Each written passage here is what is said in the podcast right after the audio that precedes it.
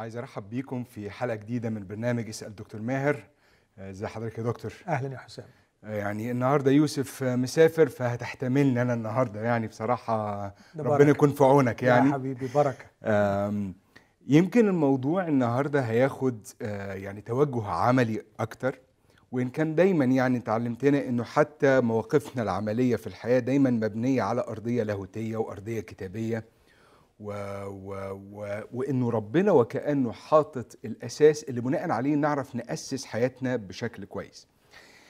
البرنامج ده ابتدى وإحنا كنا لسه في بداية قصة الكورونا وال- واللوك داونز اللي حصل كل حاجة قفلت وقعدنا في البيت فابتدينا نخاطب من خلال برنامج زي كده مشاكل الناس وهمومهم.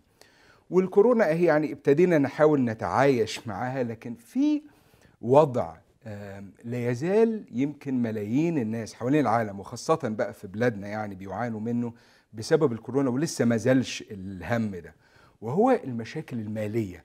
كل ما يتعلق بوظائف الناس كل ما يتعلق بمدخرات الناس اللي فجأة ابتدوا يسحبوا منها وبس ما فيش إضافة. آه، قطاعات بأكملها توقفت تماما يمكن حاجة زي السياحة والطيران. موظفين يعني إيه تم إطلاقهم من شركاتهم أو اتقللت مرتباتهم للنص والربع. وناس كتير بقت متحيرة يعني هو فين ربنا في القصة دي؟ يعني آه إزاي أكون ابن لله ويحصل معايا الموقف ده؟ أو إزاي أكون ابن لله وأبقى مضغوط الضغطة الشديدة دي؟ أو فجأة تراكمت عليا الديون لل- للدرجة البشعة دي هي. فده يمكن اللي يعني إيه بشكل أو بآخر هحاول إن إحنا. نبقى بنتناوله النهارده. بس عايز أرجع يمكن خطوة أو خطوتين لورا و- و- وأشارك حضرتك بملاحظة وسؤال. اتفضل. الملاحظة هي إنه ناس كتيرة دايما بتحاول تميز ما بين العهد القديم والعهد الجديد آه، ونلاقي نفسنا كمسيحيين بنميل لإن إحنا نحب قوي العهد الجديد اللي معلن فيه الله المحب ونتأمل في الصليب وروعة المسيح. ونبقى دايما حساسين في التعامل مع العهد القديم وكأن الله بيظهر غضبه فيه أكتر وقضاءه فيه أكتر في في في مشاكل أكتر بالنسبة للناس. إلا لما نيجي عند حتة الفلوس. لما نيجي عند حتة الفلوس نادرا ما تلاقينا نروح للعهد الجديد. يعني نادرا ما تلاقينا نبص مثلا على منظر بولس ونقول آه يعني المسيح. أو المسيح. لا لا يعني نروح مثلا لإبراهيم راجل عنده أطيان وأملاك و318 واحد بيخدموه. ما ما اروحش بقى إن كان لنا قوت وكسوه لنكتفي بهما لا يعني احب بركة الرب هي تغني ولا يزين معدن. هو هو في تناقض في الطريقة اللي العهد القديم بيتناول بيها قصة الفلوس والمال وبين الطريقة اللي العهد الجديد بيتناولها بيها؟ شكرا يا حسام.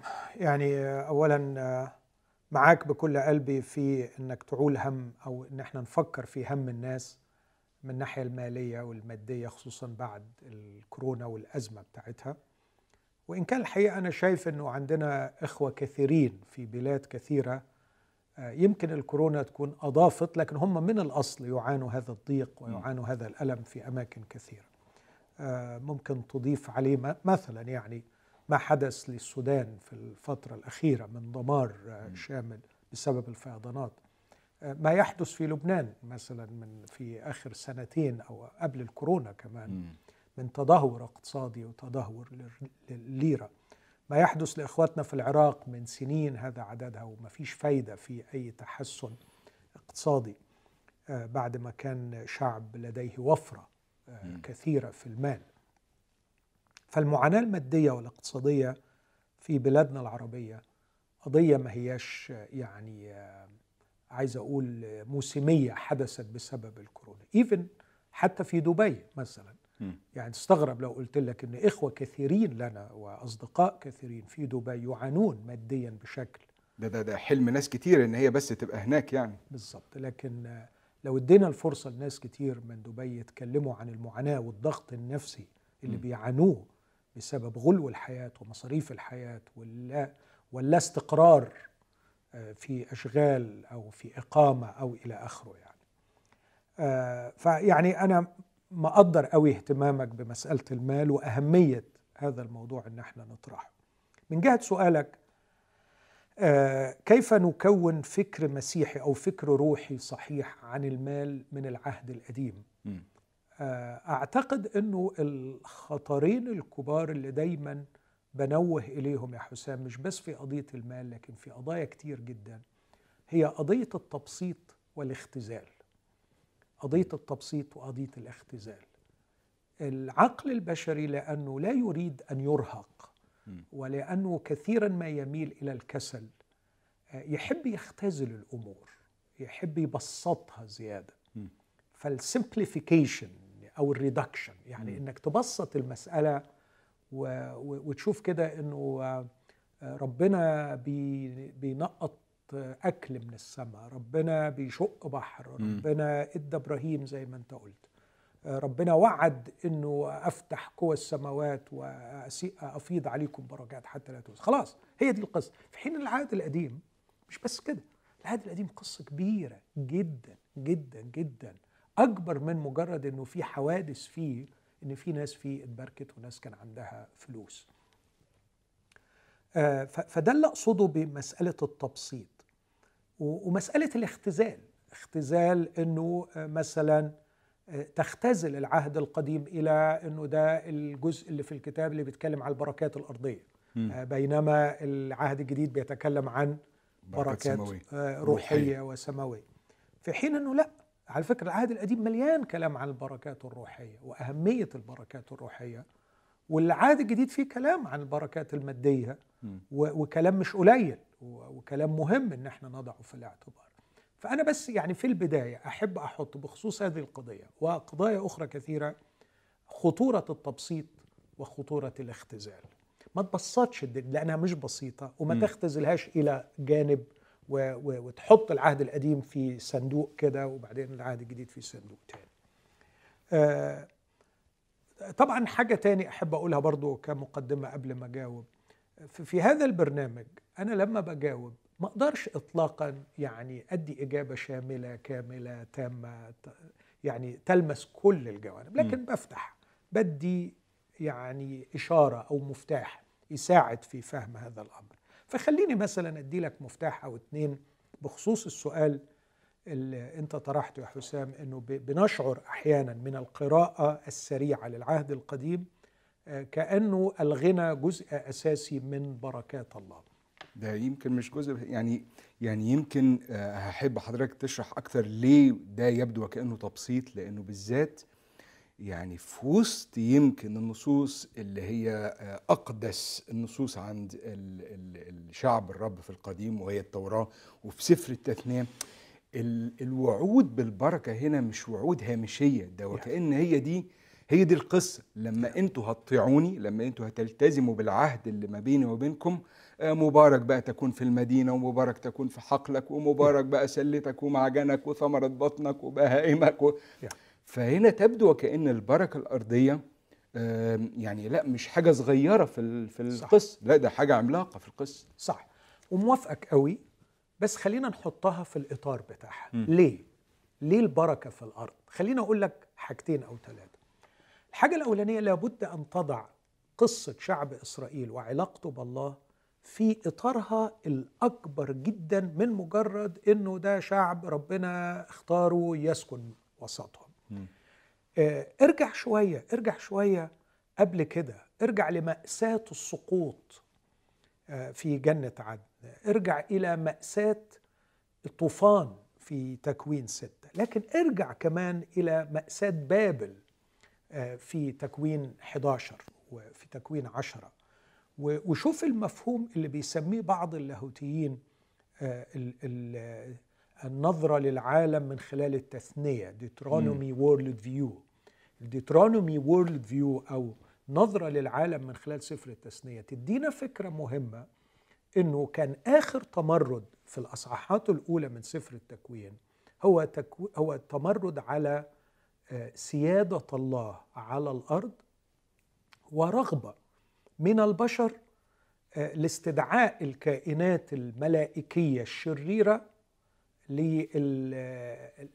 لعبادتها وللتفاعل معها. فبرج بابل ما كانش بالبساطة اللي إحنا فاهمينها إن الناس يعني بيعملوا مم. برج كده نوع من الأركيتكتشر يعني ولا يعني العمارة. سوري لو واقف حضرتك أنا عارف إن حضرتك في حلقات قبل كده كنت اتكلمت على المنظور ال ال أو ال worldview بتاع التثنية بس يمكن لو حد أول مرة النهارده بقى بيتابع الحلقة دي إيه اللي تقصده بال worldview بتاع سفر التثنية؟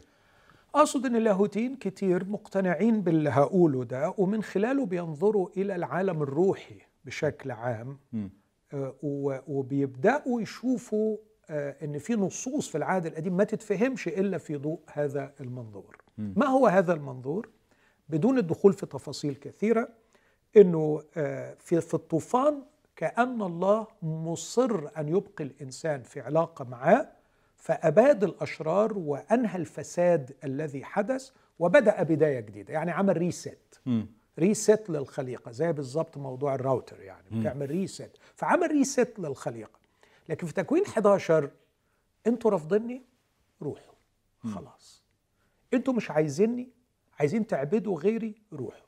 فعمل حاجة غريبة نفهمها من سفر التثنية اصحاح 32 إنه قسم شعوب الأرض على ملائكة تدير أحوالها. مم. آه، قسمهم على عدد بني الله.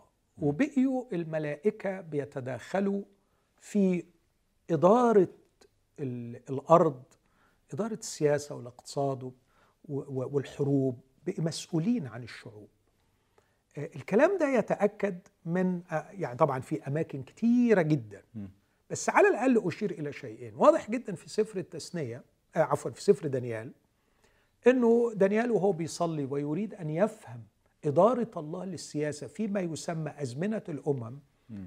إنه ربنا اتكلم معاه كلام واضح ولا له رؤيه وراله في م- ملاك خاص رئيس فارس وفي ملاك خاص رئيس اليونان مم. وبيتكلم عن صراعات في العالم الروحي بخصوص هذه المناطق مم.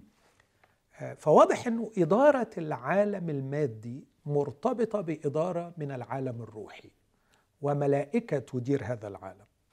الكلام ده بولس مثلا يشير إليه من طرف مش خفي واضح. لما بيتكلم عن العالم العتيد يقول لأنه لملائكة لم يخضع العالم العتيد الذي نتكلم عنه. فالعالم العتيد لن يخضع لملائكة لكن سيخضع لل- للمسيحيين للكنيسة. العالم العتيد ده اللي هو الدهر الآتي الدهر يعني الآتي. ال- ال- لما يجي المسيح ويبتدي يقيم مملكته بالظبط. فهيكون في وضع جديد للبشرية تحت إدارة المسيح كإنسان مم. المسيح ف- فيقول لملائكة لم يخضع العالم العتيد الذي نتكلم عنه لكن يقول من هو الإنسان حتى تذكره فيبدأ بقى وكأنه يقول يرجع نص مزمور 8 الملك والمجد والكرامة للإنسان فيعود الإنسان هو الذي يملك من هو هذا الإنسان؟ الإنسان كما ينبغي أن يكون الإنسان في شخص يسوع المسيح لكن مش بمفرده ومعه الكنيسة. وعشان كده الرسول بولس في العهد الجديد يقول ألستم تعلمون أننا سندين العالم؟ إن كان العالم سيدان بكم. ملا... ستدينون ملائكة. فواضح جدا أنه في كائنات روحية بتبقى مرتبطة بالعالم المادي. في الفترة الحاضرة في العالم الحاضر الشرير اللي يوصفه بولس هناك كائنات روحية تسيطر على هذا العالم وتدير حال هذا العالم لكن الرب ميز هذا الشعب في تثنية 32 بقى مم. إن إسرائيل يعقوب هو قسم الرب هو نصيب الرب مم. لن أولي أمركم لملاك أوكي. لكن سأتولى أمركم أنا بنفسي فهو كأن الشعوب كلها في كيانات روحية أخرى ب ب بتساهم في إدارتها وفي قيادة تاريخها مش بس مجرد الملوك والقيادات السياسية بتاعت الشعوب اللي اتذكر عنها مثلا في تكوين 10 و11 ولكن إسرائيل بشكل استثنائي لا دي مش مجرد أي كائنات روحية ولا أي كائنات ملائكية ولا, ولا لا يعني ده الرب شخصيا هو اللي هيبقى بيدور تاريخها مباشرة. بالظبط يعني لو تحب أقرأ لك ال- النص في تثنية بس أنا مش عايز ناخد وقت طويل في الحتة آه دي. ما أنا يعني أنا آه. هرجع تاني لازاي طيب. ده بينعكس على آه آه. البركات اللي في لكن الأرض. ببساطة بقى يعني مثلا لو تاخد بالك آه، خلينا أقول أنه ال- التميز الذي أعطاه الرب لهذا الشعب أنه لن أولي أمركم لملاك لكن أنا سأقودكم بنفسي. أنا سأكون ملككم. مم. أنا سأكون ساكنا وسطيكم. أنا هسكن وسطكم وسط هذا الشعب. هعمل بيتي في وسطكم آه، أعظم امتياز لهذا الشعب مش بس إنه أخذ عهد وأخذ شريعة وأخذ يعني تشريعات من الله دي تشريعات عشان تكونوا شعب. يدخل إلى الأرض ويسكن في هذه الأرض لاحظ بقى الآتي إن الأرض دي اتسمت أرض عمانوئيل. فهي أرض الرب أرض الرب يعني. آه، داود مثلا يقول لشاول وهو بيعاتبه انت عايز تموتني والناس بيقولوا لي روح اهرب بعيد أنا لا يسقط دمي إلا أمام الرب في مم. أرض الرب مم. آه، مثلا لو تاخد بالك نعمان السورياني لما قبل الرب يهوى وعايز يعبد الرب في أرضه يقول له آخد من تراب الأرض دي. حملين تراب علشان أعبد الرب عليهم فهذه أرض الرب. آه، لما الرب زعل من بني إسرائيل في الطريق وهو رايح بيهم للأرض و- ولأنهم عبدوا العجل فكان أسوأ خبر سمعه موسى هبعت معاك ملاك. خد بالك كلمة ملاك دي هبعت. معاك ملاك فموسى يرد عليه يقول له إيه ده بماذا نمتاز أنا وشعبك عن باقي الشعوب ما هو حكاية الملائكة دي. مع كل الشعوب وبعدين على فكرة الرب كان يبعت معاه ملاك قوي وعظيم. ويقول له الملاك ده تسمع لي لأن اسمي فيه وهو سيعطيك الأرض مم.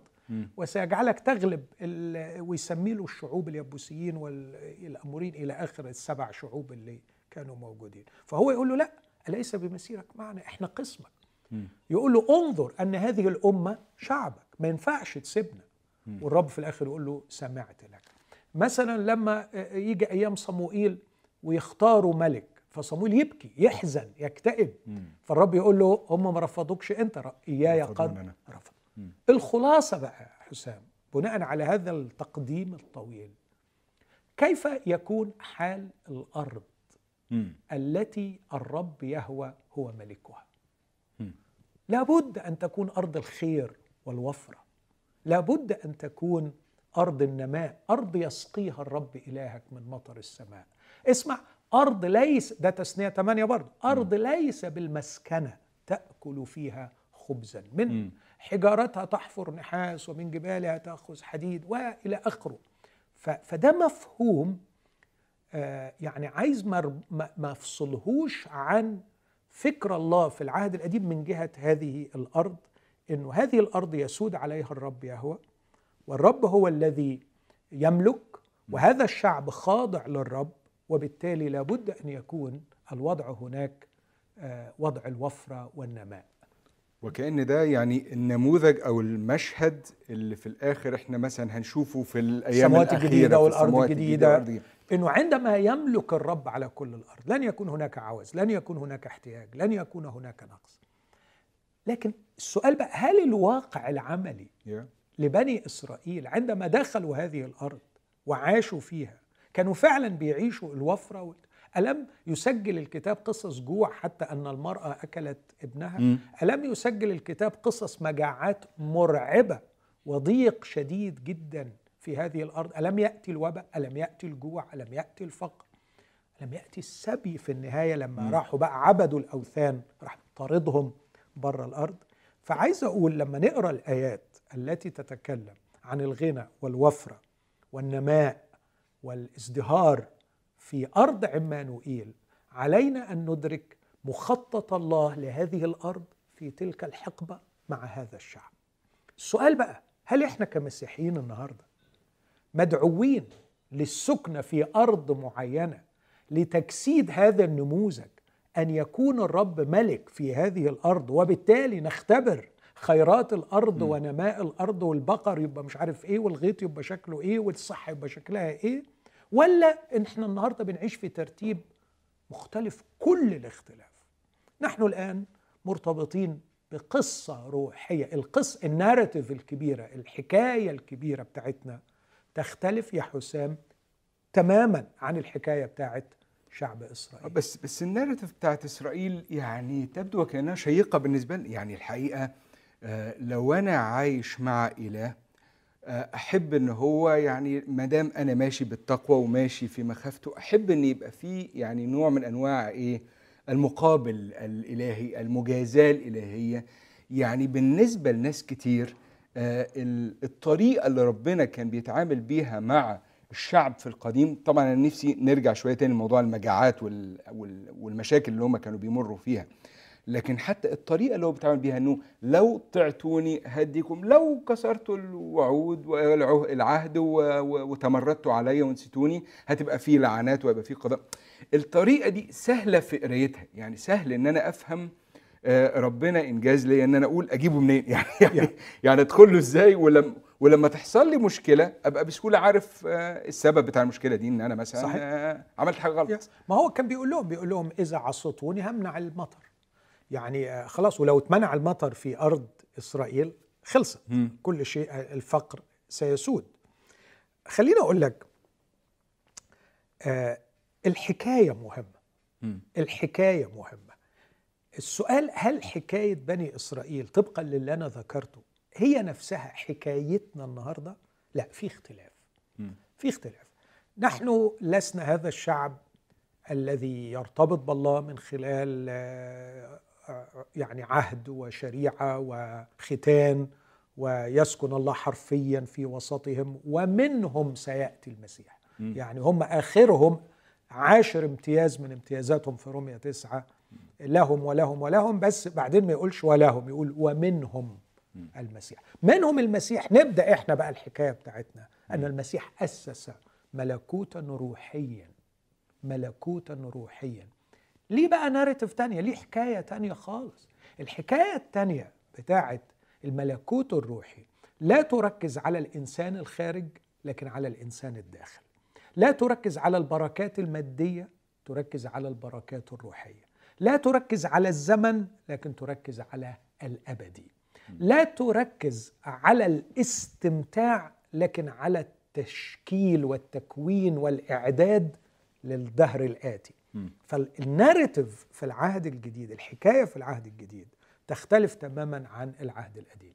مش لأن الله بقي بخيل بالعكس الله نظر لنا شيئا أفضل. الله بيعمل حاجة أعظم وأعمق في العهد الجديد. لكن خد بالك أنه لما يبقى حواليك سبعين شعب كل شعب اختار إلهه الذي يعبده أو آلهته التي يعبدها في هذه الأرض كان لابد أن الرب يهوى يظهر تميزه. مش بس لبركة شعب إسرائيل لكن لبركة الشعوب الثانية أن ال- ال- الشعب الذي الرب إلهه لابد أن يكون مختلف في أرضه في أرضه. هذه الأرض لابد أن تكون مختلفة عن بقية الأراضي لأن هذه هي الأرض التي يسكن فيها الرب يهوه. فده كمان في شهادة للشعوب الأخ... الأخرى يعني. بالظبط. طب ما يعني ليه النقلة دي؟ يعني ليه ما يبقاش ده مع ده؟ يعني ليه ما يبقاش آه، okay العهد القديم أو ال ال القصة ال narrative بتاعة الشعب في القديم مرتبطة أكتر بالخبرات وال والبركات اليومية العملية. آه، ليه فجأة أستغنى عن ده أو فجأة يتحول الكلام من خالص على موضوع البركات المالية وكأنها آه، هل هي فعلا حصرت يعني فيما يتعلق بتشكيلي أنا داخليا بس؟ ولا ينفع الاثنين مع بعض؟ ينفع إنه يعني أنا بتكون داخليا وبتشكل داخليا و و و. وفي نفس الوقت آه، في طريقة يعني آه، إنجاز لي ان أنا أقول بستجلب بيها البركات الأرضية بستجلب بيها البركات الزمنية. أوكي. يعني بس خليني برضو أقول إنه ما أقدرش أقول إن قصة العهد القديم هي قصة بركات أرضية. مم. دي كلمة مبالغ فيها جدا. وبرضو يعني عارف اختزال. مم. القصة أعمق من كده كتير قوي القصة هي قصة أرض يهوى التي يسكن فيها يهوى فكرة البركات المادية واحدة من خلينا أقول المظاهر مم. التي يتحتم حدوثها بسبب أن هذه الأرض هي أرض يهوى لكن مثلا آه، أرض عمانوئيل آه، ما يتميز بها أن بها هيكل الرب أن بها مسكن الرب مم. أن تأتي الشعوب من أي مكان لكي تعبد الرب في هذا المكان م- ميزة أليس بمسيرك معنا لكن مسألة إنه تتبارك الأرض دي آه، كان لابد أن يعني آه، يعني تكون واحدة من الامبليكيشنز أو واحدة من الن- النتائج المترتبة على أن هذه أرض يهوه فمش عايز أحصر العهد القديم بتاع البركات المادية لا كان في بركات روحية مم. وإلا يبقى لما نقعد نتكلم عن تشكيل الله ليوسف لما نقعد نتكلم عن تشكيل الله لموسى أربعين سنة في البرية كأنه كلام بلا معنى. صح. لا ده كان يعني البركات المادية المرتبطة بهذه الأرض بسبب أن الرب كان يريد أن يقدم نموذج لشعب يملكه الرب ويملك عليه الرب. خد بالك مثلا من حتة تانية بسيطة. في مرة الرب بيقول لهم آه الأرض اللي أنت داخل إليها أرض تفيض لبنا وعسلا بتكلم على الخير هنا م. والوفرة ليست كأرض مصر التي كنت تسقيها بالرجل لكنها أرض يسقيها الرب إلهك من مطر السماء.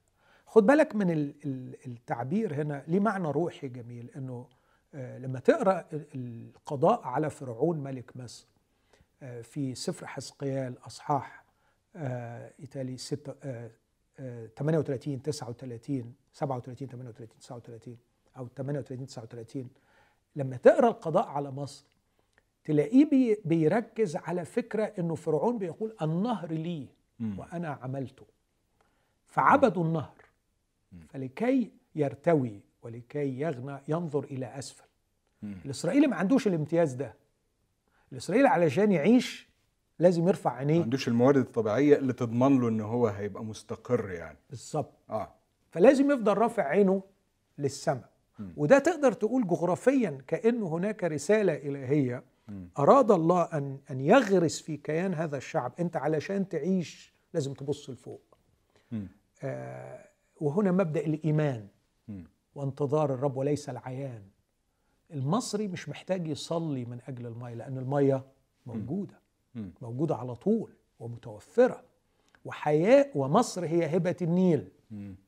فهم عاشوا وتعودوا على إنه ما عندهمش حاجة اسمها أزمة مية ما عندهمش صح. حاجة اسمه إن نرفع عينينا للسماء المية ما بتجيش من فوق المية بتيجي من تحت جاي وعشان كده تسقية بالرجل تشغل رجلك على البتاع ده الشادوف القديم مم. ده تطلع ال- المية لكن حب يحطه في مكان معين يغرس فيه الاعتمادية التامة على إله السماء مم. لكي ما يمطر عليه ولكي ما يكون هو سبب الوفرة ف...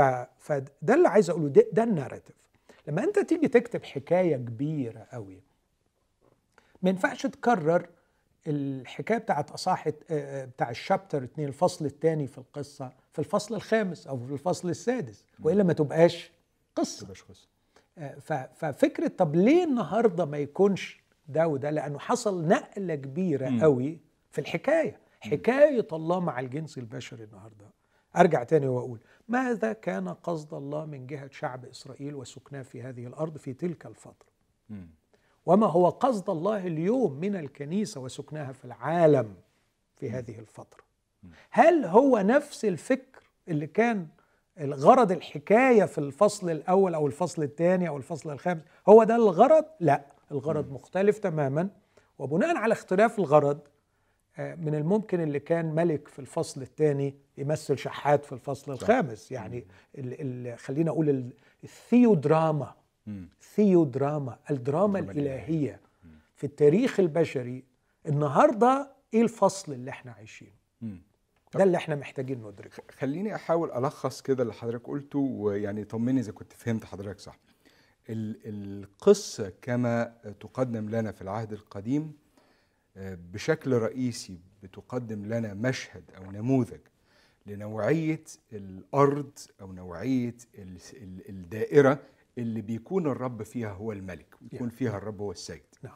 فبتبقى في وفرة بيبقى في خير بيبقى في ما يشهد عن وجود الرب. نعم. ولكن على الناحية الثانية كمان السيتنج ده ال- ال- ال- الظبطه دي هي للمشهد فيها شهادة للشعوب الأخرى وكأنها بتستدعي انتباه الآخرين لأنه تعالوا شوفوا نوعية الأرض اللي يبقى الرب يبقى يهوى فيها هو السيد. نعم. وفي نفس الوقت هي بت وكأنها بتغرس وبتزرع جوه نفس كل واحد من شعب الرب الشعور بالاعتمادية على الله. تمام. فهو مش آه، موجود في الأرض والأرض من نفسها بتطلع آه، الخير لا هي الخير ده مرتبط فقط باعتماده على الرب ورضا الرب. وبإخلاصه للرب وبرضا الرب على ال- الأرض.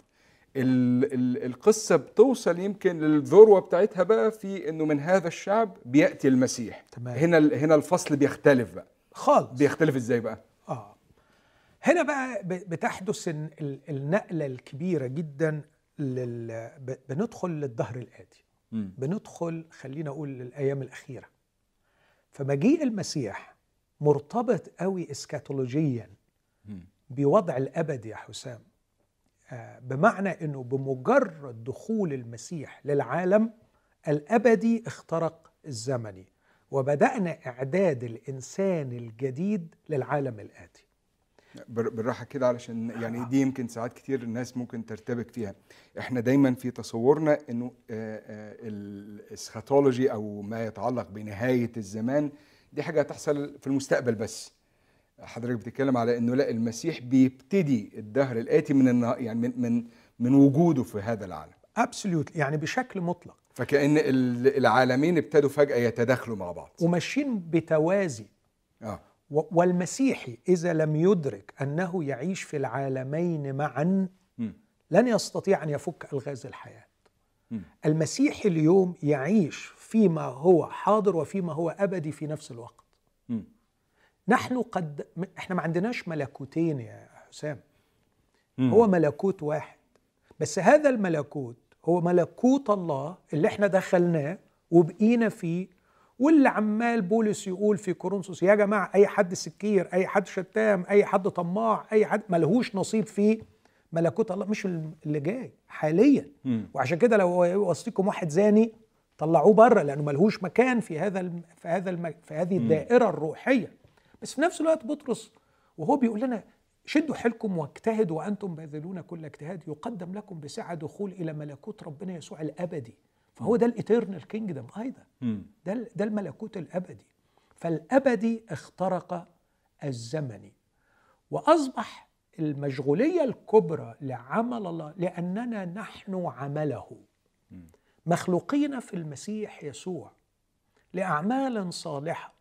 قد سبق الله فأعدها لكي نسلك فيها. تعرف ده عدد عشرة في أفسس اثنين. عدد تسعة اللي قبله. ليظهر في الدهور الآتية غنى نعمته الفائق باللطف علينا في المسيح يسوع. ارجع قبلها شوية. آخر أصحاح واحد في أفسس. وإياه جعل رأسا فوق كل شيء للكنيسة التي هي جسده. ملء الذي يملأ الكل في الكل. فالمنظور المسيحي النهارده انك لما بتيجي للمسيح تدخل إلى ملكوت الله right away بمجرد دخولك يبدأ إعدادك للأبدي. يبدأ إعدادك لواقع أبدي حيث السماوات الجديدة والأرض الجديدة. والتركيز بقى في الفترة الحالية في إعدادك للأبدي مش إنك تبقى عايش مبسوط ومرتاح وعندك فلوس وعندك صحة. التركيز كله هو تجهيز الملوك والكهنة تجهيز الكيان الداخلي الملكي ال royal family. العائلة الكهنوتية الملكية يعني يعني اللاوي والداوودي. من سبط لاوي وسبط داوود الاثنين اجتمعوا في المسيح. فالآن تجهز العائلة الملكية الكهنوتية التي من خلالها يملك الله ويسود ويظهر مجده إلى أبد الآبدين.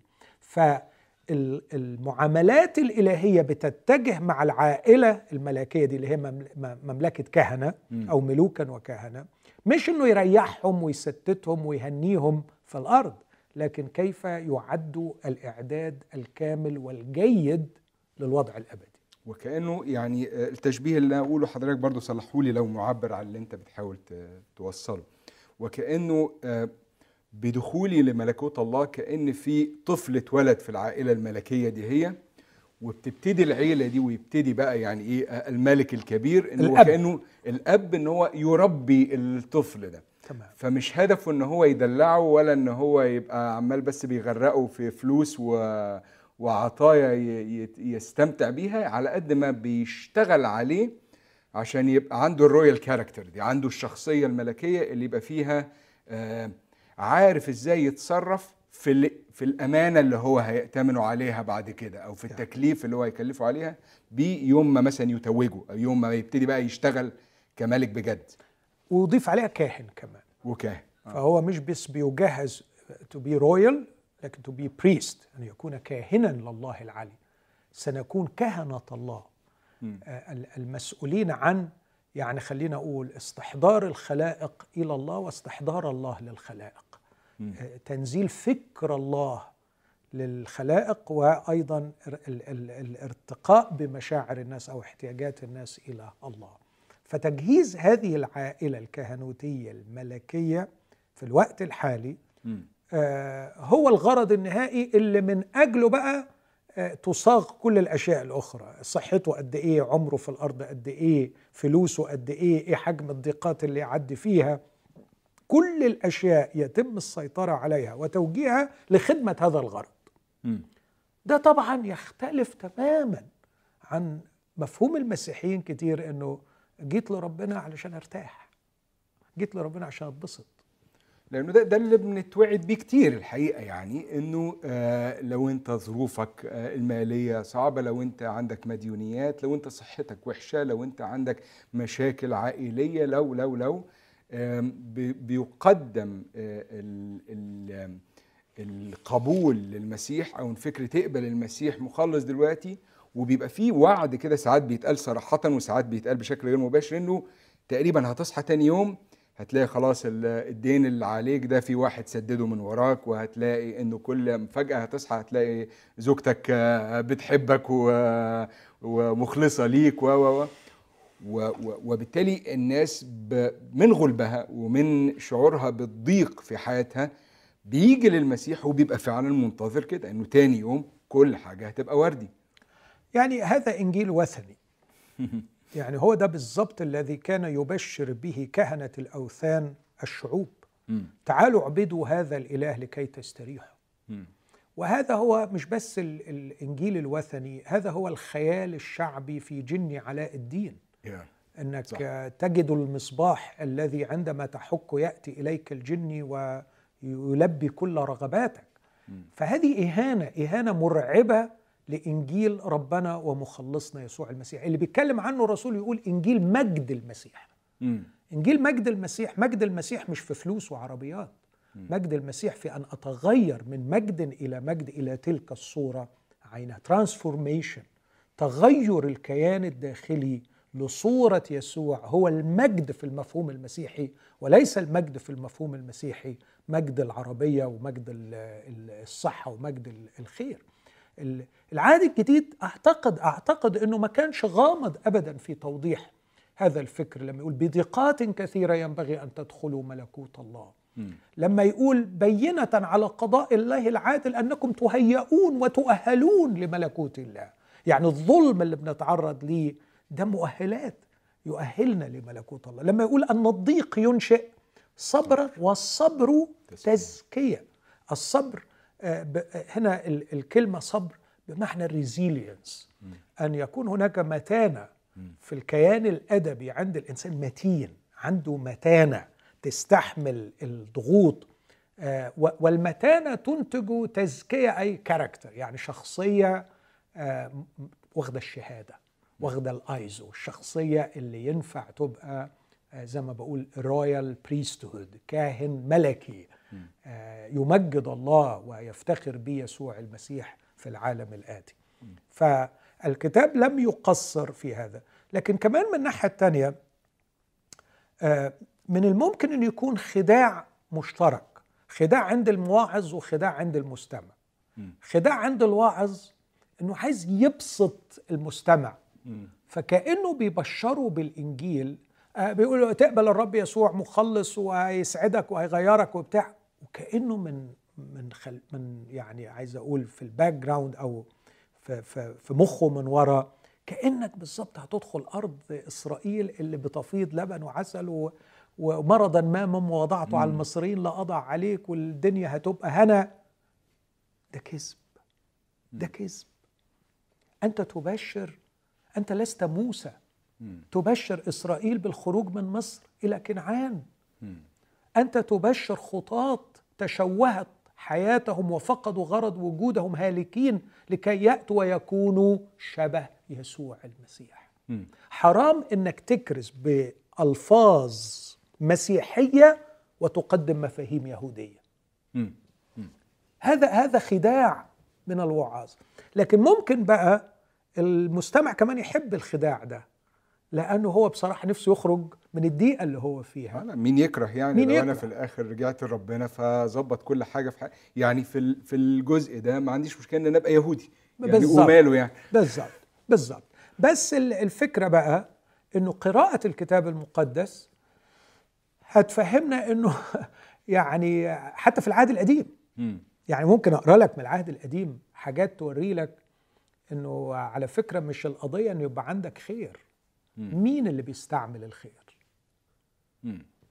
مش القضية إن عندك فلوس لكن الإيد اللي بتصرف الفلوس العقل اللي بيفكر في الفلوس المشاعر اللي بتستعمل الفلوس يعني يعني أنا ممكن أقرأ لك آيات كتير لكن أفكرك مثلا باثنين في الكتاب المقدس كانوا جمال جدا وملوك عظماء لكن الاثنين انكسروا انكسار رهيب مم. عزية مم.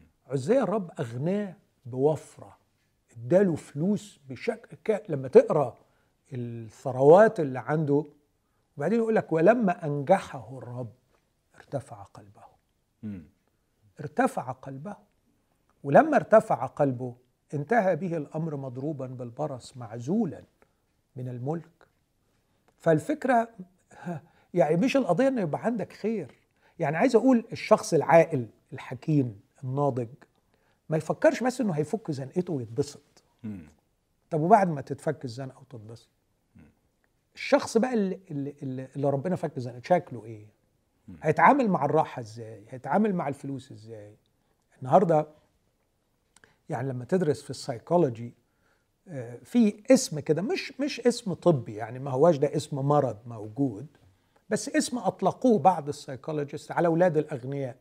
إنه بيبقى عندهم syndrome بيسموه affluenza يعني affluenza إنه العيال اللي اتولدت في بيوت غنية بيبقى عندها syndrome معين فعلا متلازمة بنشوفها. إنه مثلا ما عندهمش أي قدرة على تحمل الاحباط إنه ما عندهمش أي قدرة على إدارة مشاعرهم بشكل جيد ان ما عندهمش tolerance للضيق وللألم وللضغوط والامتحانات وال- والغلب ده كله. إنه ما بيبقاش عندهم أحيانا communication skills يعني ما يعرفوش يتواصلوا مع الناس بشكل جيد. وفي الآخر كتير منهم بيبقى ضحية الإدمان وضحية المخدرات وضحية الجنس وضحية حاجات كتير. ويمكن جريمة ال Fairmont اللي حصلت قريب آه، توري لك إنه إنه في أمراض. صح. كتير كنت زمان أقول إنه نفسي أكتب حاجة عن ال- ال- المضاعفات النفسية السلبية بسبب الغنى. الغنى بيشوه أحيانا الشخصيات وعلى فكرة وده كلام مكتوب في العهد القديم. يعني أنا ممكن أقرأ لك أقرأ لك من العهد القديم. من سفر الجامعة. يقول في عدد سفر الجامعة اصحاح خمسة آه، عدد عشرة. وركز في الكلام كده يا حسام. من يحب الفضة لا يشبع من الفضة. ومن يحب الثروة لا يشبع من دخل. عارف بص بص جمال الحكمة دي. وده في العهد القديم. عشان ي- يعني يعني الفكرة أوعى تحبها. يعني أنا هدي لك ثروة وفضة ده في إسرائيل في أرض يهوى والكلام اللي حكينا مش هنعيده. فهدي لك بس أوعى تحبه. لأنه مش قصدي أديها لك علشان قلبك. أنا عايزك تحب الرب إلهك من كل قلبك ومن كل فكرك ومن كل قدراتك. وتحب قريبك كده. مش تحب الفضة وتحب الثروة. مم. وعلى فكرة من يحب الفضة لن يشبع من الفضة ومن يحب الثروة لن يشبع من دخل. لن يشبع من دخل. روكفلر أشهر اسم في عالم الأغنياء في التاريخ الحديث روكفلر. لما سئل إمتى هتقول كفاية؟ قال بعد شوية قليلين. ودي بياخدوها كمثل إنه بعد شوية قليلين. بعد شوية قليلين. لسه فاضل شوية قليلين. little bit more little bit more عايز عايز شوية أكتر. وهيفضل لغاية ما يموت يقول little bit more لا يشبع من يحب الثروة لا يشبع من دخل. وبعدين يقول هذا أيضا باطل. اسمع كمان إذا كثرت الخيرات كثر الذين يأكلونها. مم. وأي منفعة لصاحبها إلا رؤيتها بعينيه. فعلا أنا بشوف ده. كل ما بتكتر الثروة شوارع الصرف بتزيد بشكل فنلاقي مخيف. حتى اللي عنده وفرة رهيبة برضه لا يزال عنده. أقساط. عنده أقساط. بس هي أقساط حاجات مختلفة عن أقساط الراجل الغلبان يعني. بالظبط. يعني واحد بيقسط ثمن الثلاجه وواحد بيقسط ثمن الرولز رويس بالظبط. فالاثنين مهمومين يعني. وبعدين يقول لك وأي منفعه لصاحبها إلا رؤيتها بعينيه بس شوف اللي بعديه العدد نوم المشتغل حلو. إن أكل قليلا أو كثيرا. ووفر الغني لا يريحه حتى ينام.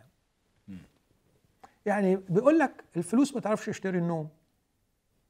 لكن في واحد لما بيشتغل وبيشقى سواء أكل قليل أكل كتير أكل فول وطعمية ولا أكل ستيك أهو في الآخر الراجل بيروح يستمتع بسبع ساعات نوم لأنه مهدود ومطحون في الشغل فبينام. ووفر الغني لا يريح حتى ينام. يعني ما بيقدرش يوفر له النوم. نوم. وده في العهد القديم أنا مش بقرأ من العهد صح. الجديد. صح. فيعني ما كانش العهد القديم مغيب أو مظلم من جهة النظرة الصحيحة والحكم الصحيح على المال والتعامل مع المال. وكأنه برضه بيسلط الضوء على في النهاية الشخص اللي معاه المال هيتعامل بيه إزاي. بالظبط. يعني حد زي عزيز زي ما حضرتك كنت بتتكلم وكأنه وصل لنتيجة هي عكس الهدف من الوفرة. اسمع كده اسمع آه. العدد اللي بعده يا حسام عدد 13 يوجد شر خبيث رأيته تحت الشمس. ثروة مصونة لصاحبها لضرره. ثروة مصونة لصاحبها لضرره.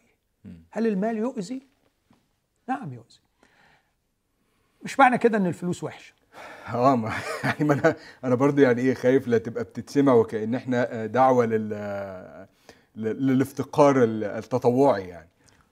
الحقيقة ما عنديش مانع إن إحنا يعني آه، دي, دي, دي سؤال ممكن نتكلم فيه يعني. يعني ما عنديش مانع إن إحنا لأن الدعوة. كتيرة في العهد الجديد يبدو وكأن يسوع بي- بيدعو لحاجة شبه كده. يا بس أنا اللي عايز أقوله دائما أردد وأقول ليس المهم كم لديك من المال لكن ما هي شخصيتك التي ستتعامل مع هذا المال سواء قل أو كثر. ما يقدمه الإنجيل اليوم ليس المال. لكن الشخصية التي تتعامل مع المال. الغرض النهائي لإنجيل المسيح هو خلق شخصيات تملك مجد المسيح. سمو المسيح. روعة وشبع المسيح. وبالتالي لما تتحط في ايديه الفلوس يعرف يديرها. يعني آه، اسمح لي أقول حاجة شخصية أحيانا. يعني لما بتتاح لي الفرصة لظروف مختلفة إني أتعامل مع آه، أغنياء على مستوى يعني رهيب في الغنى. آه، مرات ألاقي روح الله بعد اللقاء بيكلمني في داخلي. تبدل؟ مم. تبدل؟ ألاقي روحي ببكي بالدموع أقول له لا تسمح يا رب. ده مم. أنا اللي غني يا رب. أنا اللي غني يا رب. ال- الغنى الحقيقي والثراء الحقيقي هو جمال الشخص من الداخل وقوته من الداخل آه، وطهارته من الداخل ونقاوته وتعففه من الداخل وإنسانيته من الداخل يسوع المسيح. هذا هو الغنى الحقيقي الغنى الحقيقي يسوع المسيح بس لو حضرتك عندك يعني الشخصية دي وربنا آه، اشتغل في حياتك وأصبحت بهذه الأمانة ليه ما تبدلش؟ لا ما هبدل هاخد هاخد اللي عنده. هتاخد الباكج كل كلها. حاجة. هاخد القبح وهاخد ال- الغلب وهاخد الهم وهاخد وهاخد وهاخد. بص يعني خليني أقول كده لو لو عايزني أحط لك بعض المبادئ ممكن أبقى أحط بعض المبادئ لكن ال- المال الكثير آه، عبء رهيب على صاحبه ومسؤولية كبرى أمام الله. المال الكثير عبء ثقيل على صاحبه ومسؤولية كبرى في كيفية إدارته. العبارة دي صعبة جدا على وداني يعني موضوع إن الثروة أو المال الكثير عبء. ده يعني آه، ده ضد كل ال- اللي إحنا معتادين عليه. أنا أعرف إن الفقر عبء لكن المال الكثير عبء إزاي؟ آه، حسام لو تصدقني أقول الصدق وأنا مسؤول أمام الله وأعتقد إن أي حد بيسمعني عنده فلوس كتير يفهم اللي أنا بقوله ده. المال الكثير أنا أنا بقول كده مش عشان عندي فلوس كتير لكن بقول كده من احتكاكي مع الأشخاص سواء في عيادة العلاج النفسي أو في صداقاتي الأشخاص الذين لديهم مال كثير هذا المال عبء عبء وعبء ثقيل ويم- ويمثل إرهاق نفسي ثقيل على هؤلاء الأشخاص يسبب اكتئاب يسبب قلق يسبب يسبب أحيانا صراعات عائلية مرعبة. طبعا واحد يقول لي طب ما الفقر برضه بيعمل كده. صح. يعني ده كان سؤالي اللي جاي الحقيقة صح يعني. صح. آه. بس يبقى كده برضه الغنى ما عملش فرق. مم. يعني في النهاية في النهاية إحنا بنقول للفقير على فكرة الأهم هو شخصيتك. وبنقول للغني على فكرة الأهم هو شخصيتك. وهذه هي الرسالة التي يقدمها الإنجيل في يسوع المسيح. خلاص النفس. خلاص النفس من القبح خلاص النفس من الهشاشية والضعف خلاص النفس من الطمع خلاص النفس من البشاعة خلاص النفس. والنفس القوية الخلصانة. اتفرج عليها في تيموساوس الثانية أربعة ولا في فيليبي أربعة. في فيليبي أربعة الراجل اللي, اللي ما حلتوش حاجة. يقول تعلمت أن أجوع وتعلمت أن أستفضل. أستطيع كل شيء في المسيح الذي يقويني. في كل شيء قد تدربت. بص الشبع إخواته يبعتوا له فلوس لأعوازه. لست أطلب العطية بل أطلب الثمر المتكاثر لحسابكم. عندما ترسلوا لي فأنا سعيد مش لأني مبسوط باللي أنتوا بعتوه لي علشان أسد احتياجاتي. أنا أعرف كيف أجوع وأعرف كيف أستفضل. أنا أشتاق وأشتهي أن آه، لا لا, لا أقول للرب يا رب ادخلني في تجربة الفقر. لا أقول له زي ما علمني المسيح لا تدخلني في تجربة. لكن بصراحة في الآخر أنا أتوق إلى شخصية شبعانة مكتفية قوية تعرف كيف تجوع وتعرف كيف تستفضل وتفتخر في يوم من الأيام أن عندها المتانة الداخلية التي تمكنها من مواجهة الفقر عن أني أكون شخصية لدي وفرة ومن جوه خيبان وقبيح وطماع وحالتي بالبلد. آه، في في تيموثاوس الثانية أربعة آه، نقص رداء. لكن يقول في احتجاجي الأول لم يحضر معي أحد. الجميع تركوني. لا يحسب عليهم. لكن الرب وقف معي وقواني فأنقذت من فم الأسد وسينقذني الرب من كل عمل رديء. هذا هو بولس. الذي كان يبشر بغنى المسيح الذي لا يستقصى. ما هو غنى؟ unsearchable riches. unsearchable يعني الذي لا يمكن أن تصل إلى أعماق هذا الغنى. ما هو غنى المسيح الذي لا يستقصى؟ مش فلوسه وبيوته لكن غنى المسيح غنى في الشخصية. نتغير من مجد إلى مجد إلى تلك الصورة عينها مبدأ تاني أقوله لك مش بس إنه المال الكثير عبء المال وسيلة وليس غرض. وعلى المسيحيين أن يفكروا هذا. المال وسيلة وليس غرض. وسيلة لإيه؟ وسيلة لإتمام مشيئة الله في حياتنا. مم. فإذا كانت مشيئة الله ستتم في حياتي بمال قليل هو حر وأنا يهمني من البداية نقول له لتكن مشيئتك كما في السماء كذلك على الأرض. اعمل مشيئتك في حياتي يا رب. طب أنا أنا أعرف إزاي إذا كنت ببص لها إن هي وسيلة ولا غرض؟ الواحد يسأل نفسه في دوافعه من ناحية المال. يعني أنا ممكن أحط أحط مبدئين تانيين لو تسمح لي. أقول اجتهد لتجمع المال ولا أتحرج من أقول كده. مم. اجتهد لتجمع المال. أقولها مرة ثالثة علشان ممكن الناس ياخدوا من كلامي ويقولوا إن أنا ضد يعني ال- الفلوس. لا مش ضد الفلوس. اجتهد لتجمع المال. ليه؟ لأنه سنة الحياة وطبيعة الحياة إن الفلوس مش تيجي بسهولة. والفلوس اللي بتيجي بسهولة أذية وبلوى وبتروح بسهولة. مم. والكتاب علم أن الاجتهاد هو الذي يغني. الكسول لا يأكل. سفر الأمثال بيتكلم كتير قوي عن الحكاية دي. لكن الإنسان المجتهد يد المجتهد تغني. هي اللي هتجيب له الفلوس. فعايز فلوس اشتغل وكافح واجتهد لكي تأتي بالمال. المال مش هيجي لك وانت قاعد مرتاح. بس زي ما بقول لك اجتهد لكي تأتي بالمال. أقول لك اجتهد لكي لا تكن طماع. اجتهد لكي تك تكون مكتفيا. اجتهد. اجتهد إنك ما تبقاش طماع. اجتهد إنك ما تكونش عايز في الفلوس لمجرد إن الفلوس هتدي لك شعور بالأمان أو الفلوس تدي لك شعور بالقيمة أو الفلوس تخليك تشبع رغباتك. اجتهد أن يكون عندك المال وبعدين حط المال بين إيدين الرب وقول له يا رب ماذا تريد مني أن أفعل؟ مش لأن عندك فلوس كتير تعمل ما يحسن في عينيك. طب أنا إزاي أحمي نفسي من إن أنا أبقى فعلا طماع؟ يعني بالظبط اللي حضرتك بتقوله موضوع إن أنا ما بقاش بجمع ده علشان أشعر بالأمان ده ده يمكن حل الأغلبية إن ما كانوش يمكن كل البشر. آه، لو أنا النهارده حسابي في البنك فيه فلوس فأنا آه، هبقى مطمن على الأقل بشكل ما على بكرة. لما ببص لولادي مبقاش متوتر قوي. إمتى بتوتر لما ابص لولادي؟ لما الاقي انه في مديونية وان في حساب أنا مش عارف فيه إزاي وهكذا. وفي وسط ده بلاقي نفسي لاني مش عايز اشعر بالقلق ده مش عايز اشعر بالتوتر ده. لا وكأني بحل لنفسي إن أنا أطمع شوية لغاية لما أحوش شويتين ثلاثة حلوين كده يطمنوني.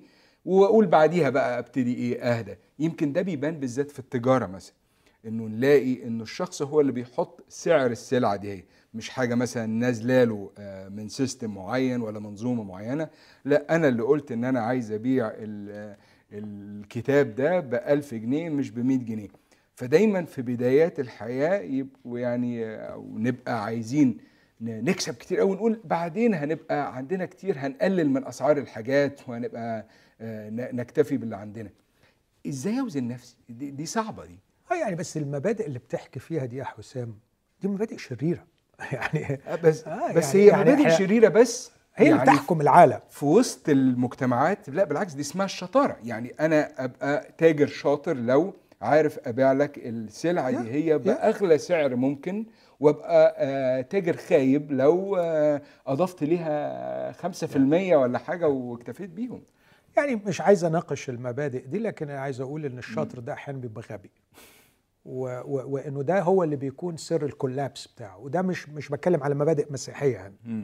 بتكلم على مبادئ في المجتمع ال morals ال ethics الأخلاقيات الطبيعية. لما تسمع قصص رجال الأعمال المصريين اللي كانوا بيحطوا هامش قليل من الربح واللي كانوا بالأمانة وملتزمين. هم اللي عملوا إمبراطوريات كبيرة واللي مشوا وأفادوا المجتمع. وأفادوا المجتمع. واللي عملوا ال- بال- بالأسلوب اللي بتقول عليه ده آه في ناس كتير عملت كده.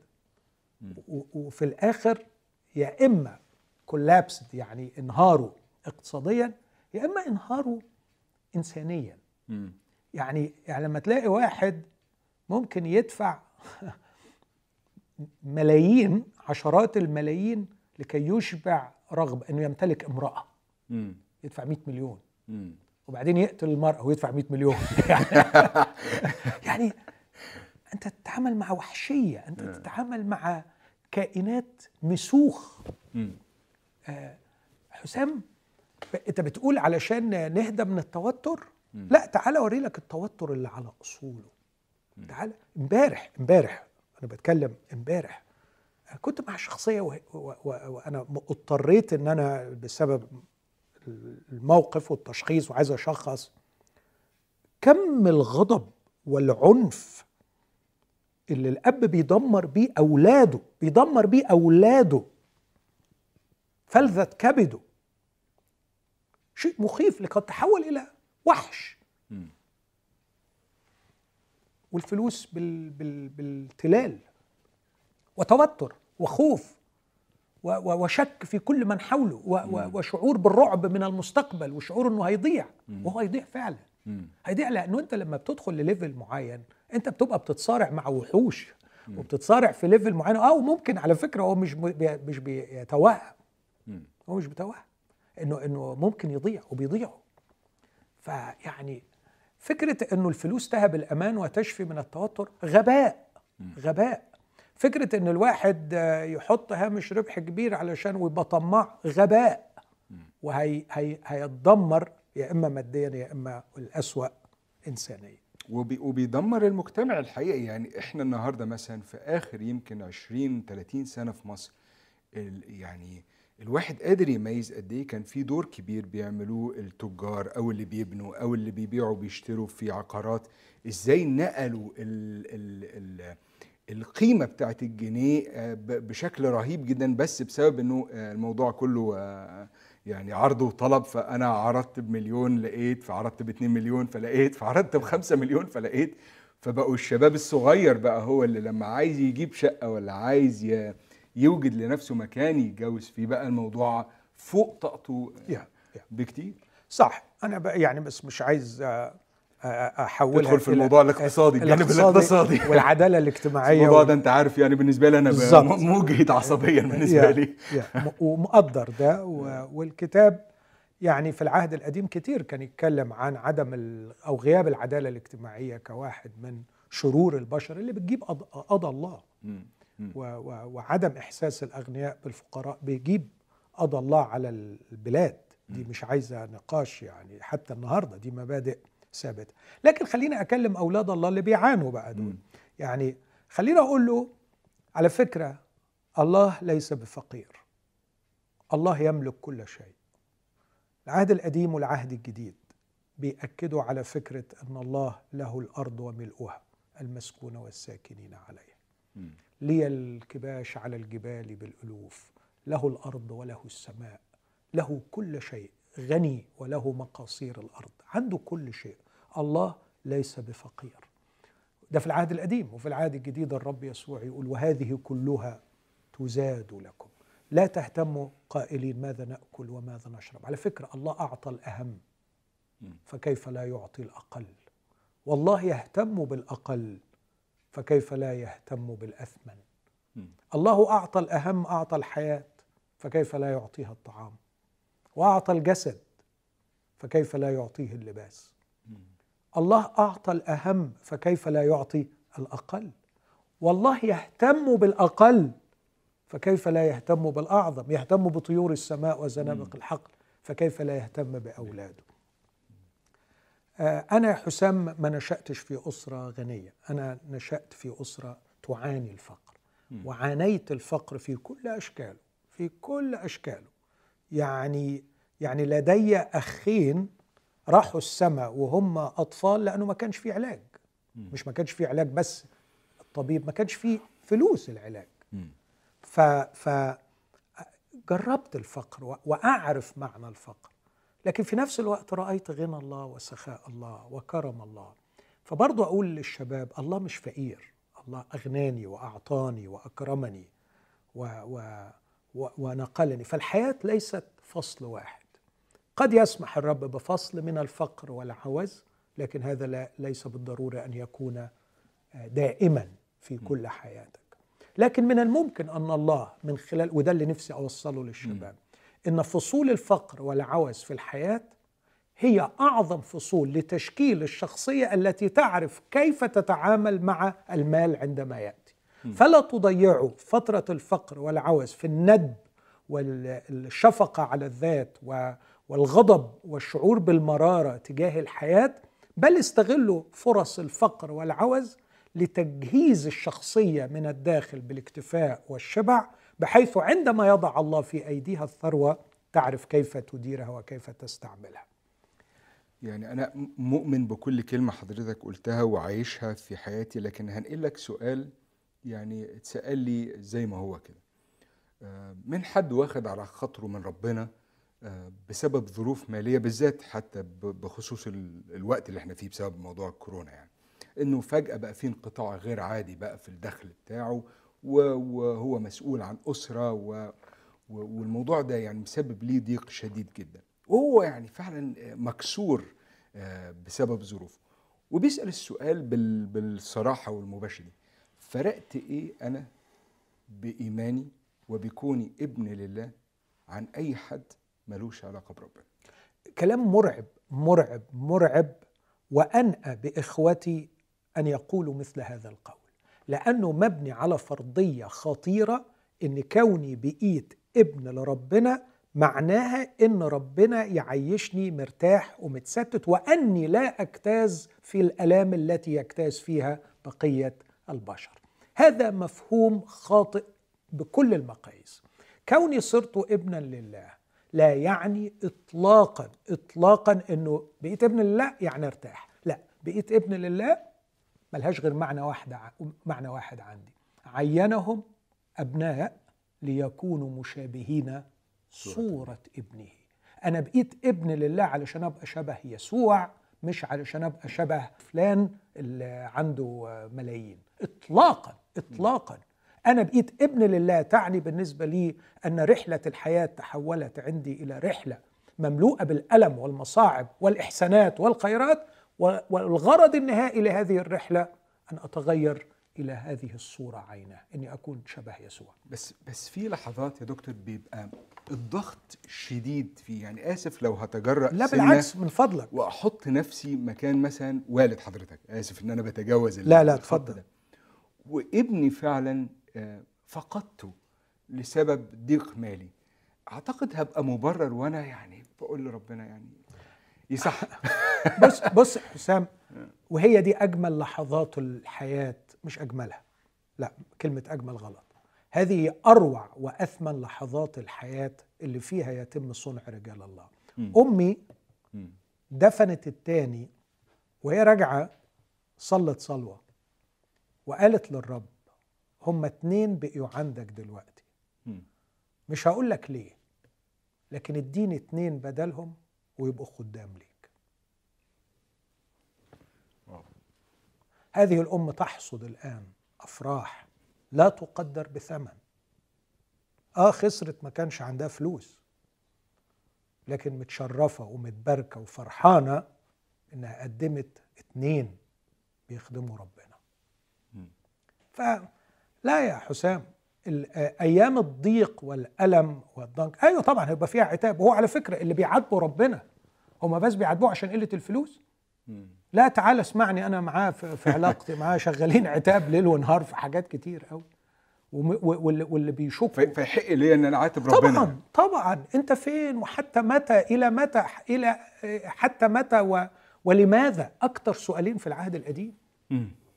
لماذا يا رب؟ لماذا تتغافى لماذا تصمت؟ استيقظ يا رب حتى متى يا رب.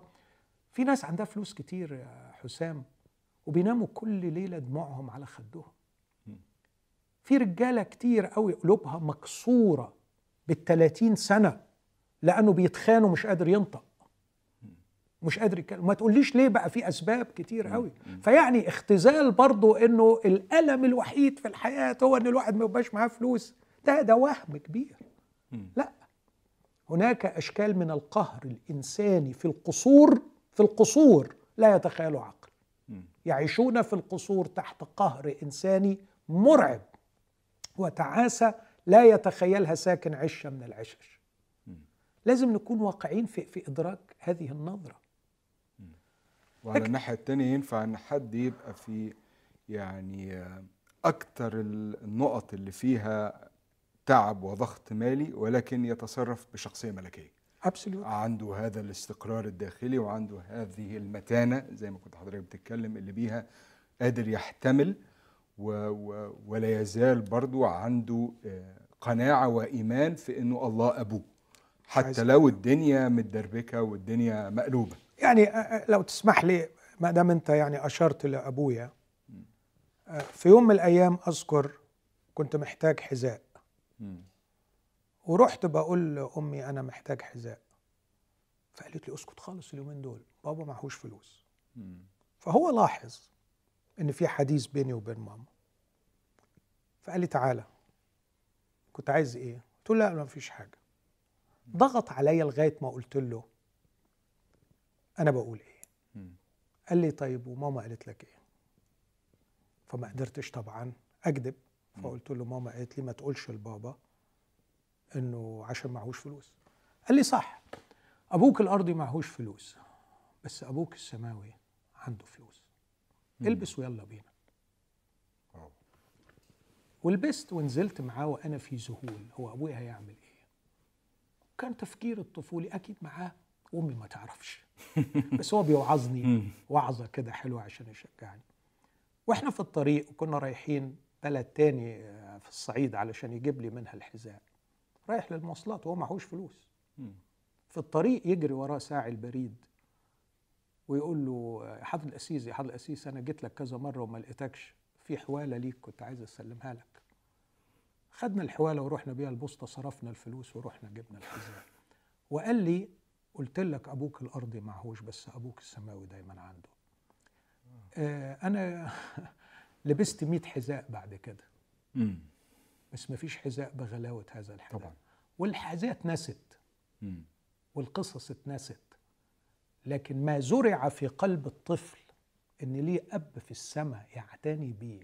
مفيش قوة على الأرض ولا في الشياطين تقدر تمحيها. خلاص. أنت مش سمعت وعظة. أنت عايشت خبرة لا تقدر بثمن. أنا شخصيا النهاردة أشعر أن ما وفره أبي لي من هذه الخبرة أعظم ملايين المرات من الفلوس اللي أنا موفرها لأولادي للدرجة التي فيها أشفق على أولادي أنه ليس لديهم هذا الامتياز الذي تمتعت أنا به. يعني ال ال القصة اللي أنت شاركت بيها يا دكتور دي يمكن أتخيل إنها تفضل بتطاردني كتير وأنا حتى بتعامل مع أولادي وأنا بتعامل في ظروف مختلفة في الحياة لأنه مش من السهل إن أب يبقى واخد الريسك دي واخد ابنه ورايح بيه للمحل وهو مش ضامن هو لما هيقف قدام ال- الراجل هو ايده ده في جيبه هيحصل إيه؟ ما هو ده بقى ال- النمو الروحي اللي بيحصل في الظروف الصعبة ده لو ما عندوش ظروف صعبة كان مستحيل يصل لهذا مم. ما يقدرش يكون ده هيكونه صح. ليه صح مفيش الفرصة ولا البيئة اللي تخلق جواه ولا الاحتياج الحاجة ده ولا آه. الاحتياج آه. لكن أن يصلوا إلى وأنا بص أنا ممكن أحكي ساعات في هذه الاختبارات مم. هذه الاختبارات كانت هي اللي بتلطشني على وشي لما بشك في وجود الله في فترة إلحادي Yeah. هذه الاختبارات هي اللي بتسندني وأنا بقرأ الكتاب هي اللي بتخليني أقرأ الكتاب بشكل مختلف لأنه هناك إله حي رايته في حياة أبي وفي حياة أمي مم. فأعتقد إن هذه الأسرة الفقيرة وفرت لأولادها شيء لا يقدر بثمن لا يمكن للفلوس إنها توفره إحنا يعني قدامنا دقايق قليلة ويعني أنا مستمتع جدا وأعتقد إن كان ممكن أكلم ك يعني أكمل كلام كتير عن موضوع ال- العوز والاحتياج لكن عايز يعني قبل ما نختم برضه نروح للناحية التانية. وكأني برضه بحط نفسي مكان شخص طب أنا يعني لأ أنا صاحب شركات وأنا صاحب أموال وأنا بحب الرب جدا. و, و وشاعر بالعبء وبالهم اللي حضرتك بتتكلم عليه ومش بتفرج على الفلوس وكأنها يعني هي مصدر أماني و و. لكن على الناحية التانية يبدو لي وكأنه الكتاب المقدس آه، دايما زنقني يعني وكأني آه، كأن ربنا بيفضل الفقير عني. كأن ربنا يعني إيه آه، لما يجي يتعامل مع الفقير دايما بيشفق عليه. لكن يجي يتعامل معايا أنا أمثلة زي ال- الغني الغبي وال- والشاب الغني تحس إنه وكأن المسيح بيصعبها عليا. لا ده ما فيش حاجة أصعب من إن واحد غني يدخل ملكوت سما هل نظرة ربنا ليا بقى كشخص آه، متيسر ماليا؟ لا أنا عندي الثروة دي. هل بيبص لي بس على إن أنا آه، شخص عبء على المجتمع وإن أنا بس عمال باخد من فلوسي من الناس وخلاص؟ ولا ربنا ممكن يكون ليه خطة من خلال إن أنا عندي هذه الثروة أو إن أنا مؤتمن على هذه الأموال؟ يعني سؤال جميل يا حسام وفي غاية الأهمية. المال بركة مم. لكن ال ال ال المال مش شر يعني اطلاقا حاشا مم. المال بركة محبة المال هي اللي شر مم. آه، أن أن يصل المال أن يكون لي هو مصدر الأمان ومصدر الهوية ومصدر إشباع رغباتي آه، صار المال عدوا لي لأنه بقي بدل الله وبيجعلني أنا الله. يعني المال في هذه الحالة صار إلها لأنه هو اللي هيخلصني من الإحباط هو اللي هيخلصني من من العوز هو اللي هيخلصني من الضيق فبقي المال هو الله. فأنا بقيت عايش مخلص للمال وموالي ليه وكأني بعبده. بالضبط. مم. أو المال هو الذي يجعلني أشبع كل رغباتي فأتأله بسبب المال. مم. وفي هذه الحالة يصبح المال أصل لكل الشرور. الذي إذا ابتغاه قوم ضلوا عن الإيمان وطعنوا أنفسهم بأوجاع كثيرة فالمال ليس شر. المال ذبيحة. أقدر أقول المال ذبيحة. لما يقول لا تنسوا فعل الخير والتوزيع لأنه بذبائح مثل هذه في عبرين 13 يصر الله. آه، فمن يقدم المال لعمل الله من يقدم المال للفقراء هو يقدم ذبيحة لله رائحة طيبة. بولس يقول عن الفلوس اللي بعتوها له قبلت من عندكم ما أرسلتموه نسيم رائحة طيبة. فالمال ذبيحة. آه، المال بركة. الله ليس ضد الغنى وليس ضد المال. لأنه اسمع دي تيموثاوس الأولى ستة اللي قال فيها أن محبة المال أصل لكل الشرور. يقول أوصي الأغنياء أن لا يلقوا رجاءهم على غير يقينية الغنى. بل على الله الحي الذي يمنحنا كل شيء بغنى للتمتع. الله لا مش ضد المتعة على فكرة. الله مش ضد الفلوس. الله مش ضد إن أنا ابقى غني. لكن الله يريد من أولاده الأغنياء اللي عندهم فلوس أن يكونوا وكلاء صالحين على نعمة الله المتنوعة. وأقصد بوكيل صالح بمعنى إن أول شيء المفروض يتعلمه ويحطه في دماغه أنت لا تملك. أنت وكيل. يعني إيه معلش بقى ال- المبدأ ده مبدأ الوكالة ده يعني كتير بيبقى يعني مش مترتب في أذهاننا كلنا. إحنا فاهمين إن العربية دي بتاعتي والفيلا دي بتاعتي والشقة دي بتاعتي وحاجتي. آه. فأنا المالك هنا يعني إيه ربنا هو المالك وأنا وكيل؟ يعني عارف آه، وأنت بتقول بتاعتي بتاعتي. آه. فكرتني بالأولاد الصغيرين. يعني دي بتاعتي دي بتاعتي. فالطفولة الروحية إنه يظن إن العربية دي بتاعته وإنه الفيلا دي بتاعته وإنه ه- هذه طفولة روحية. وأنا أقول لإخواتي الأغنياء إذا فعلا نمت بالليل في سريرك أو ركبت سيارتك أو رحت الشاليه بتاعك وإنت متخيل إن هذه الأشياء ملكك أنت في خطر روحي. كبير للغاية. مش بس خطر في المستقبل لا انت حاليا يوسلس انت حاليا لم تتطور لتكون الشخصية التي يستطيع الله أن يستخدمها. لن يستخدمك الله في الحاضر ولن يباركك في المستقبل إلا إذا انتزع قلبك تماما من فكرة الملكية. مم. أنت وكيل. أنت وكيل. آه، تبان إزاي إنها وكالة؟ إنه مثلا كل ما بتركب سيارتك الحلوة الجميلة اللي الرب اداها لك مم. إن يكون عندك شعور بالامتنان والشكر للرب وشعور إنك مش بشطارتك. هو حطك فيها وبعدين على فكرة أنا كتير قوي لما بيحكوا لي الأغنياء من أولاد الله وحتى من غير أولاد الله لما بيحكوا لي قصصهم 99% منهم يقول لك على فكرة أنا ما أعرفش إزاي عملت الثروة دي. أهو ربنا هو اللي رتب ظروف أنا يعني فدايما أقول يعني دي مش بتاعتك طبعا الديبندز في الحتة دي. لكن تاني أأكد إذا تسرب إليك الشعور بأنك تملك أنت في خطر كبير. نحن لسنا ملاك نحن وكلاء اسمع الآية دي. إذا كان لأحد كثير فعليه أن يعلم أن ليس حياته من أمواله. يا غبي هذه الليلة تطلب نفسك منك. فهذه التي أعددتها لمن تكون. أنا على فكرة أنا أملكك. مش أنا أملك ما تملكه. أنا أملكك. وحياتك دي مش هي جاية من أموالك. حياتك دي جاية مني أنا. حياتك ليس من أموالك. حياتك دي أنا اللي بديها لك. وأنا بديها لك وأنا بدي لك اللي يعني يعني أنا بدي لك الحياة واللي حلت الحياة. فأنت وكيل. يعني ساعات كتير بيبقى إيه الانطباع- وكيل يا آه حسام؟ آه يعني أنا أحب إيه إن وكيل؟ ندخل في دي أكتر. آه يعني يعني أنت من حقك تكون مدرك إنك بتعيش في وسط معين. الرب حطك فيه كشخص عندك ثروة حطك في class معين class اجتماعي مستوى اجتماعي معين بتتعامل مع زملاء معينين.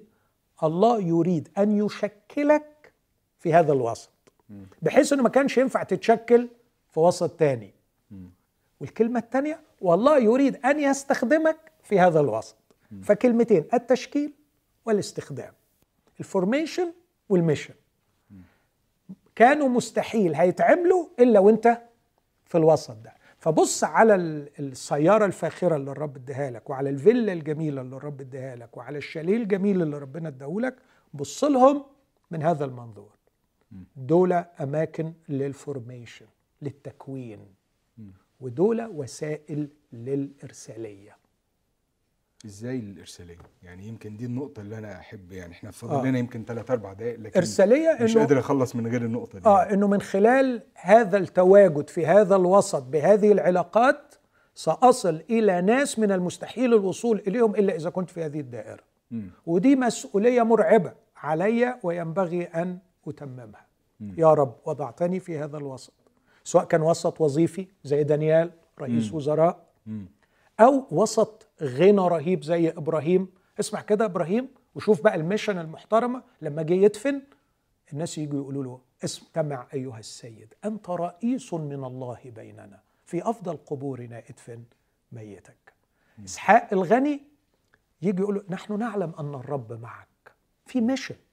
في إرسالية ينبغي أن تتم ونحن مسؤولون أمام الله عن أصدقائنا وزملائنا من نفس المستوى الاجتماعي ومن نفس الجيران دول اللي ربنا قصد إنه يسكننا في هذا المكان ويعطينا هذا الوضع من الثروة علشان نتواجد مع هؤلاء الناس.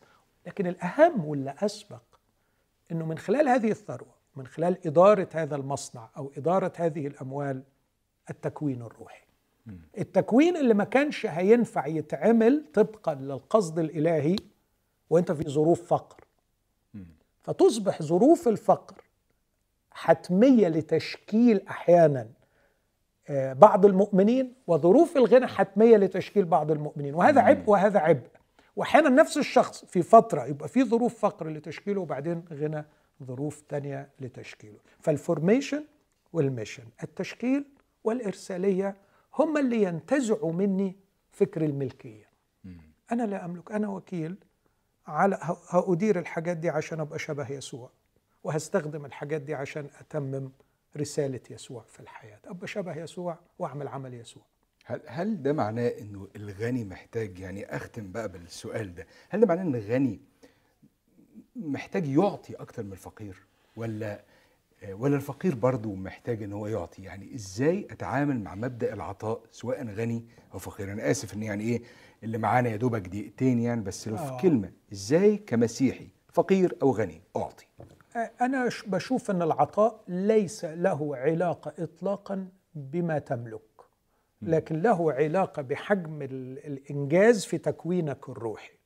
يعني في أشخاص بيبقى عندهم ملايين كتيرة لكن بيبقى متوتر جدا وهو بيدي لأنه يا حرام لسه ما يشوفيش وما تعالجش من إنه الأمان مرتبط بالفلوس.